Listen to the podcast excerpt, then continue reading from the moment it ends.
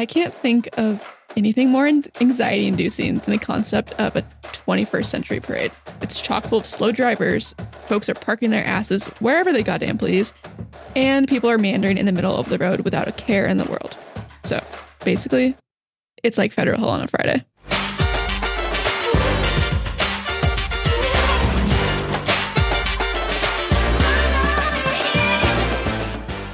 From Trailblaze, welcome everyone to another episode of Anchored, a Rhody themed podcast style low sodium option for the ocean state's sea salties opinions. We're your hosts, Shay. And Elise, and today we're talking about Rhode Island parades. But before we begin, we want to remind everybody to follow us on our social media accounts. Um, they're all at Anchor the Show. And don't forget to subscribe to this podcast wherever you're listening to it, like right now. Like I'm sure there's a button. Um, but with that said, Elise, uh, what Rhode Island parades are we going to be ragging on today? Well, we're going to start out with the history parades. Then we're going to talk about two Rhody style 4th of July parades the Bristol 4th of July parade, also known as Independence Day parade, and the Ancient and Horribles parades. Um, that's one parade, Ancient and Horribles. um, but don't worry, we cu- already cut out NOLA bred Ezra's mic, so you don't have to hear him drone on about real parades and real floats like he's jolly old St. Nicholas coming down Fifth Avenue on Turkey Day. He's from New Orleans, if that wasn't clear. Yeah, foregone conclusion that he does know better parades. Yeah, but we won't even talk to him. But before before we uh, begin, Elise let's fill the listeners in on our views of parades, our pre-established opinions on them, so listeners can get a better idea of where we're coming from with everything. Um, so please describe to me and our listeners your relationship with parades, and if you'd bring a parade home to your parents. I love being in a parade. First of all, I love being the center of attention. So throw me back on, on the back of a convertible car and let me wave sw- slowly. I'm in it. I do it when I'm in gondola rides and like the Providence Riverboat tours. I just wave at everybody. You do it in 95 traffic? Oh, 100%. I love it. It's my favorite thing. I feel like they just see me. I have main character energy here. Um, I don't necessarily like watching a parade, although I do have a dream bucket list item to watch the uh, Macy's Day Parade or Macy's Thanksgiving Day Parade. Um, hopefully with my friend Sue because her birthday's are on Thanksgiving, and so it's a big like family to do that we would like to do. Um, but this year would be her birthday, and we can't to do it this year because of COVID. Um, I did march in numerous parades as a child growing up in Southeast Missouri. Why, you ask, Shay? Is because I chose band over choir because they got out of school more. and so this is a long con. Yeah, this is a long con for me to just get out of school. Like I was like, I look I honest to God looked at the calendars like of their travel dates and I was like, nope. It's going to be the clarinet for me, my friends. I was just about to guess. I was gonna say you are a clarinet. Woodwind. I can also play saxophone and a little bit of drum, but Oh, like which not saxophone? Um, alto, Oh. like a regular person, like intro, All the tenor sax players are like, okay. intro to sax. I was also uh, held the sign at the front of the parade for my marching band um, because I told them that I couldn't. I was asthmatic and couldn't march and play clarinet at the same time, even though I was like second or third chair. Um, and then I tried out for flag horn numerous times, but Mr. Cooper wouldn't let me in, and I still think that that was because he didn't want to see me shine. I'm, su- I'm sure your flag twirling skills were top notch. Yeah, you should see me with a broom in my kitchen. and you, Shay, what is your relationship to parades? I have been in one parade in my life. It was my hometown's 4th of July parade. And what it taught me was that finding parking for a parade is really no different than getting a government job. Um, there's very few spots in the government for people that don't know somebody who is already there. It is possible to get in, but it's like hitting the lottery when you do, Elise. With that said, where the hell do parades come from and who, whomst invented them? Yo, you're not going to believe this? Cavemen. Cavemen.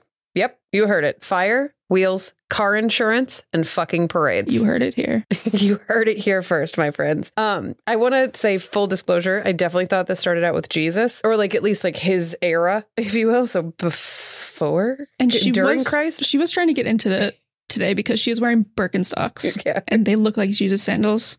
But like also I we'll get back into dates because BC and AC don't work for like the time in which he was. But nonetheless, so like I thought it was part of like the broader public shaming and punishment act of like having to carry your cross up to the top of the hill and things like that and people watch that. I really thought it originated there, but it didn't. Um so ultimately it's understood and we know this because of cave paintings, okay? So we have cave paintings dating back as early as like 3000 BC, where cavemen would walk back to the village with animals that they had killed during their hunt on their backs or hanging from poles and things like that, so everybody could see what great hunters they were. And so they would literally parade around the area like their little community, Showboating. Look what I caught. showboating straight up. Um, and they they created this very definition of the parade. And so they were seeking praise and recognition from their families and fellow cave people. Also, that's just a term that I would these are my cave people. Um, for their expertise and things like that, so people could actually show it off.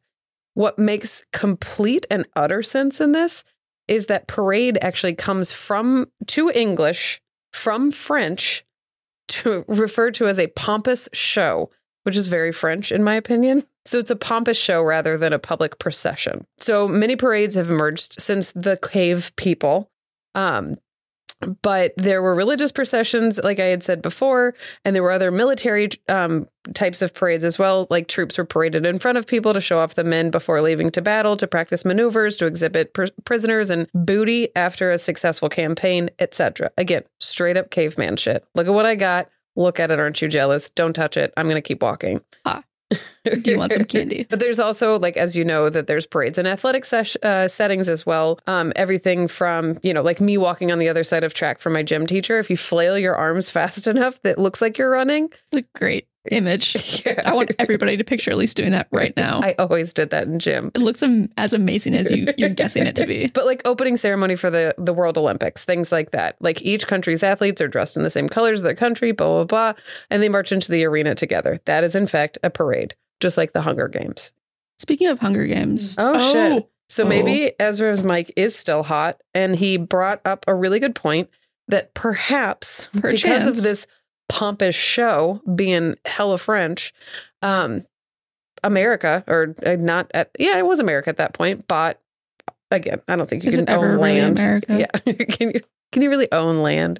Um, borders are a social construct. Um, but we bought it from the French. And so that's why, maybe why New Orleans is so good at parades and floats and such. And walking down, not just walking down a street, dancing down the street. Enthusiastically dancing, enthusiastically with instruments, Yeah. I might add. even for their dead. They did they do not have asthma and they can play their instruments as they walk down the street. I had asthma. I could have played my clarinet. I just chose not to. and I got to be the front of the the front of our like band. And so it was Even perfect. more of the center of attention. always. I see I see your play. Yeah, it's a long con. Absolutely. I'm waiting to get you out of this podcast. It's just going to be me and Ezra. Eventually not Ezra and you're just doing it all. no, I don't like technology. What's your job again? Doesn't matter. so that is the history of parade. That is the entire history of parades. Yep, summed up. From the first first parade ever From cave people to today. to today to all of the good stuff. I am still laughing in my head about the idea of you flailing your arms just to get an A in PE class. I was pass fail. Of course, touch and go a lot of times, not going to lie. so tell me about the Bristol 4th of July parade, my friend. So, okay. So let's harken back. Love that word. Let's harken back to 1785. In dog years or cat years or something, um, our country is still a puppy and still got some big paws, big, big head. We still have the big head. We still have that big uh, ego head, which it's not proportionate to who we actually are and never will be. So 1785, we're in Bristol and we happen to see Pat Conley, historian Laureate of Rhode Island. Uh, yeah, he was probably there. And I am solidly convinced he is there because the only reason that he continues to be qualified for his position as historian of Rhode Island is because he has seen all of the history of Rhode Island firsthand with his own eyes. And you can go as far back as you want. Pat You're- Conley's right there. You're just calling him really old and not a time traveler. He's just really old. Okay. Heard. Heard. Not Heard that it. we're ageist here at We're not Anchored. ages. So next to Pat Conley, there was this dude named Reverend Henry Wright. He worked, he preached, probably did some shifty shit out of the first congregational church in Bristol. He was also a Revolutionary War veteran, which I guess is what qualified him to maybe conduct the very first ever patriotic exercise through Bristol. Maybe they were just like, hey, Henry, you seem like the right guy Oh god. do it. That was a pun. It was a horrible pun. Like I said, 1785, Bristol, Rhode Island. There's no red, white, and blue paint stripe through the middle of town quite yet. Um, it's been about 100 years since the town was incorporated on the Mount Hope lands that belong to the uh, Pokanoket Wampanoag. And so 100 years after this, it's incorporated. It's supposed to feel like a little established. Like somebody probably has a mailbox that looks identical to their house. No, that's That cute. feels like a Bristol thing.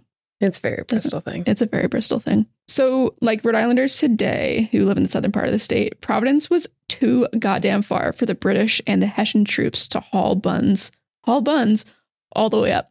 So instead of going to Providence, they marched their little torches uh, into Newport and Bristol and 500 strong torched the place. So that really makes me think in my head that what happened when Reverend Henry Wright was walking along this first patriotic exercise, um, he probably had two middle fingers high up in the air, as high as they go. And right, exactly. And verbatim, he probably said, Kiss my patriotic ass, you motherfuckers. and Insane. It's in a book somewhere. So, who was there in addition to Pat Conley and Reverend Henry Wright? A lot of people, probably in their Dick's Sporting Goods soccer mom chair, crushing some Gansets, the original loggers. Um, and I imagine that they're wearing their 1785 version of the 4th of July Old Navy shirt. Who are, who's doing this? Um, and I know this will shock most of you, um, or probably more so Nick Mattiello.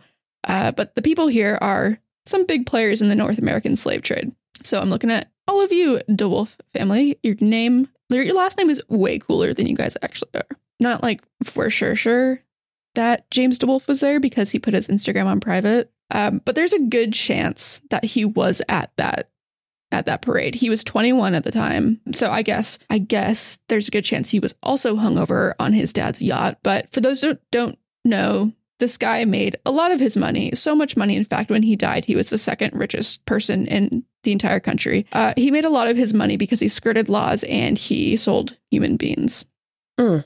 with the North American slave trade. Um, in the ne- into the next century, so the 1800s, the parade that we know today is technically called the Military, Civic, and Firemen's Parade. Um, it began, it grew larger and larger, and when I was first reading about it, the image I had in my mind was kind of like in the Muppets movie when Jason Segel and Walter the Muppet are singing at the very beginning and they're walking through town and the entire community just comes up behind them, knows the exact lyrics to the song they're singing. You mean a flash mob? You're describing a flash mob. I like the imagery. yeah, beautiful. I prefer the Muppets. Okay, that's perfectly fine. So pretend it's a Muppets movie, or I guess a flash mob, uh, but replace the Muppets with people who perpetuated the slave trade. Um, oh, so not as not not the Muppets, and I would prefer if we made them uglier. So this parade is the longest continuously running Fourth of July parade in the entire country. And how did it last so long? Elise, do you have a, a guess as to why it lasted since 1785? I mean, you're it's Bristol. There's only one way in and one way out. So the only other thing to do there is drink. So like just commit to this parade. That's their thing. That's their entire personality. Their thing, Bristol's thing was their patriotism to show it outwardly and over overtly, which is fun. And it's cool to have a label like the most patriotic town in America that you can put on one of those glasses in the Rae Dunn style font. Cool, whatever. Uh, but it's also like a little bit, a lot of it problematic because it, you know, fastens a prescription strength pair of those rose colored glasses onto a town that was not only the place where that Fourth of July little thing happened, but it was also the center of the enslaved people's trade in North America. Um, at one point in time, it being the leading slave port in the state and country from 1790 to the end of the slave trade. So that's the entirety of North America right there in Bristol.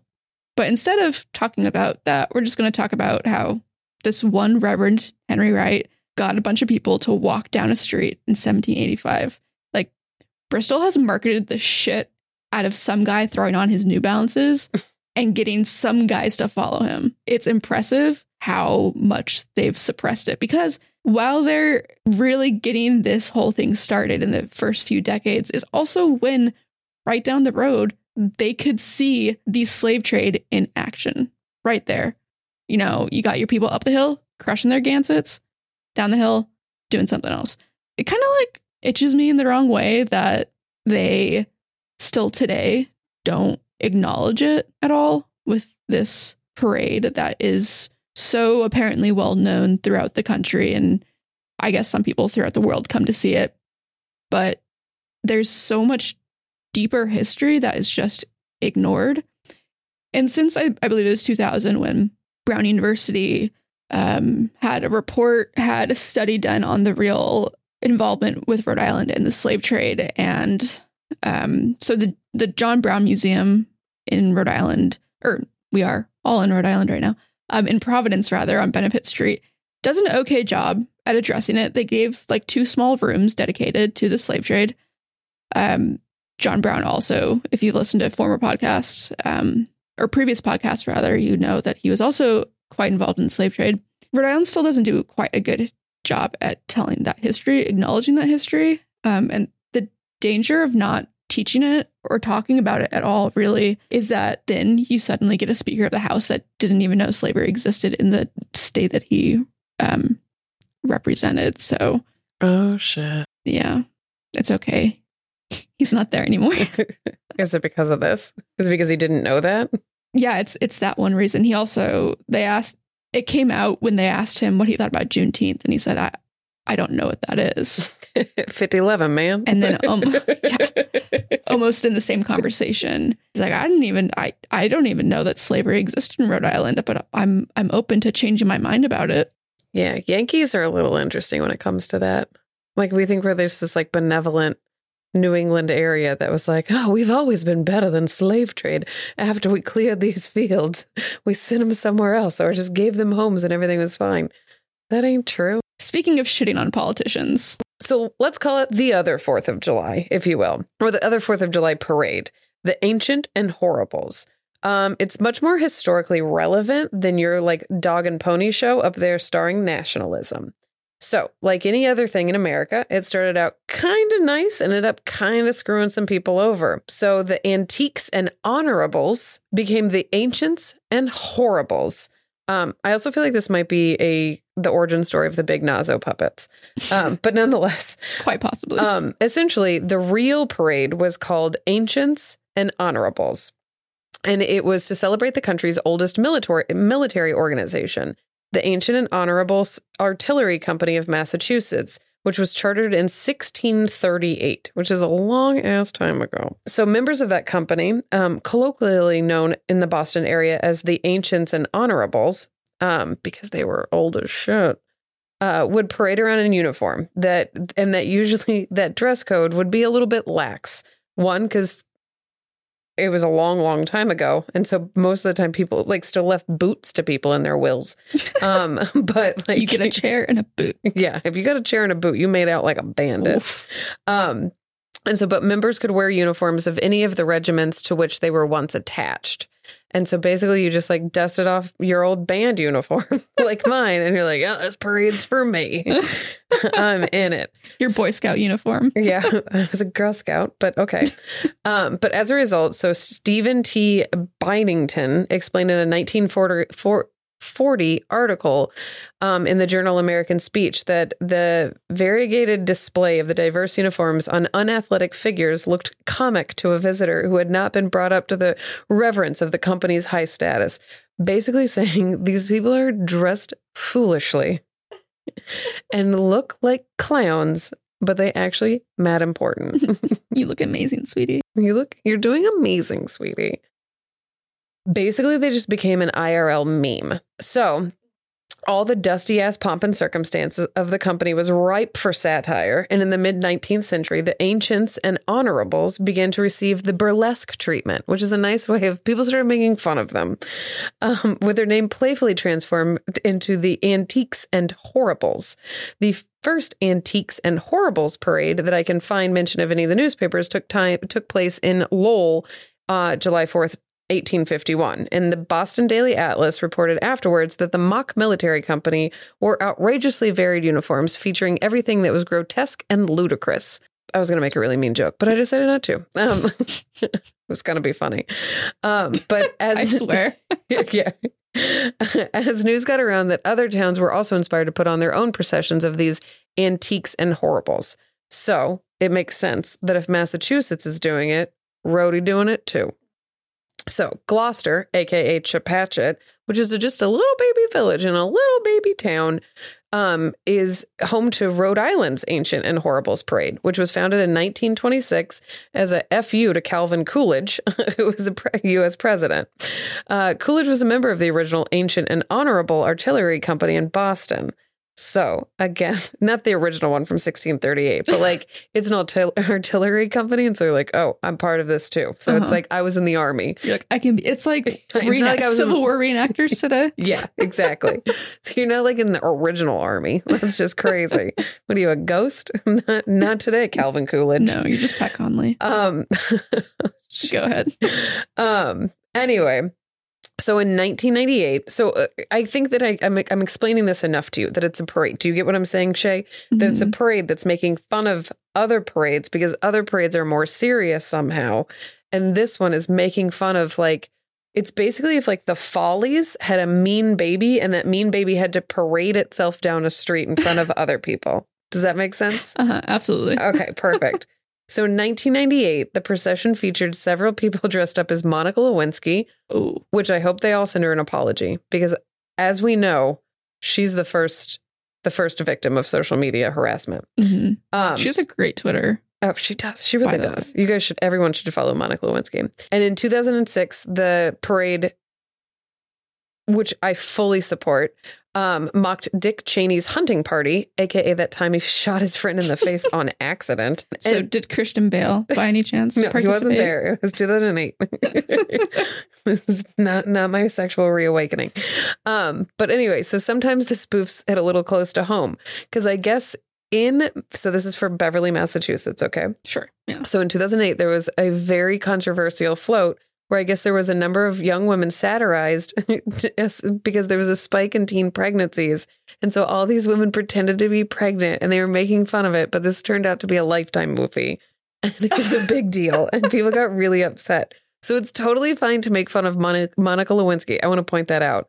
But like, it's not who was obviously like on some level a victim because of like the status of Bill Clinton. And I'm not going to get into this, obviously, but like a bunch of teenage kids who wound up getting pregnant, that's too close to Like, home. Yeah, that, that's off limits. yeah, okay. Ultimately, as I was saying, uh, the parades are just an excuse for the young and old to dress up in colorful costumes and practice usually rest- a practice usually restricted to Halloween. So, um, it makes sense, right? I just love that this parade is basically created by people who think that parades are fucking stupid. And they're like, let's do a parade because we think they're so dumb. And like, now they're caught doing their own parade. Yeah, it's like libertarians throwing a parade like this, like those the Tea Party. So if the Tea Party were to throw a parade, the Tea Parties and the libertarians threw a parade, and then they were like, "Oh, we're going to need a permit for this." It's like if Ron Swanson was going to host a parade, it's this. Did, when you were doing your research for the ancient horribles, did you come across any information on Betty the elephant?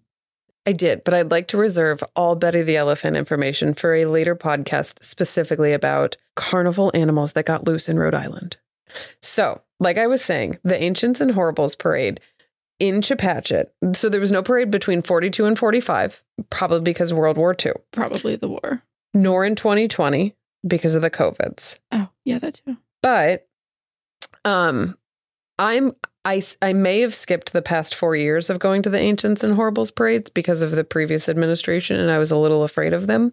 Um the president I don't want to travel to North Northern Rhode Island with GMR as our as our as our uh, governor during the whole power plant issue in a Trump administration. I'm all set. Like that's just asking for it. Yeah, If you can you can guess what you're gonna see. yeah, I could definitely. So yeah, absolutely.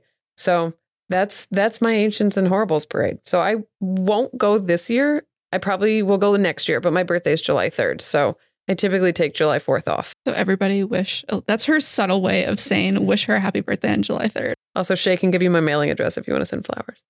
We'll drop that at the end of the show. Actually, since we're talking about um, parades and parading around, there was some news this week about a very popular group, formerly known as What Cheer Brigade. Oh yeah, you can't mention parades in Rhode Island without mentioning the What Cheer Brigade. Fortunately, unfortunately, they changed their name from the What Cheer Brigade to Hot Wall, Hot Wall. Hot Wall, which I don't think you're supposed to say like that. I think it's just Hot Wall. Um, like to hot to the touch perhaps or like sexy, like a sexy wall. both sleek Velvet. velvet. I don't. My face on it. yeah, Elise's face on it. it's one of those blankets with the lions on it that you buy at the truck stop. Um, I love those. Those are very soft. Do you have the reasoning for why they changed their name? Because I don't have it really. I'm actually pulling it up on um, Twitter right now. They on now, formerly known as What Cheer Brigade, presently known as Hot Wall, at Hot Wall PVD on June 27th, 2021 at 4:46 p.m. Eastern Time.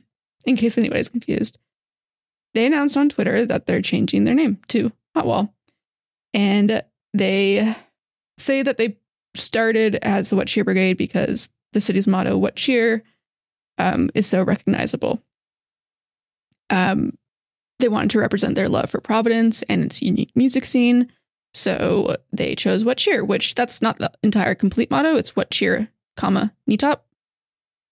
And you know, recently there's not been a whole lot to be cheery about. So like, what cheer? No cheer. No cheer. No cheer. So they say we changed our name because we acknowledge the what cheer motto represents an untrue and white supremacist version of history that we do not support. The what cheer story presents the act of colonization in Rhode Island as a friendly encounter between Roger Williams and the Narragansett people. The story is often used to promote the myth that Rhode Island was somehow an exception to the brutality of colonialism in the Americas. That's very Rhode Island to be like everybody else did it. yeah, We didn't do it. yeah. We're good. Just this like little place in like here. how we, didn't blame mass holes for their driving. Mhm. No, yeah, It's we like, are we that we different? ride holes Yeah. too. Oh, we big assholes. Yeah. Yeah. So that was the hot wall, formerly known as What Cheer Brigade's statement, condensed um, on their Twitter. awesome. Thanks for thanks for updating us, Awesome. Awesome. That was great. Well, we had fun with everybody listening to us, we assume, on our podcast about parades in Rhode Island today. Please do not forget to follow us on all of our social medias, all at at at at, at Anchor the Show. No, it's really just at symbol the Anchor the Show. Uh, also, this podcast, wherever you're listening, there's probably a subscribe button. We would adore, in the voice of Clarice Kensington from It Takes Two, if you would press that subscribe button. With that said, Elise, what do we say? Stay salty, my friends. Stay salty.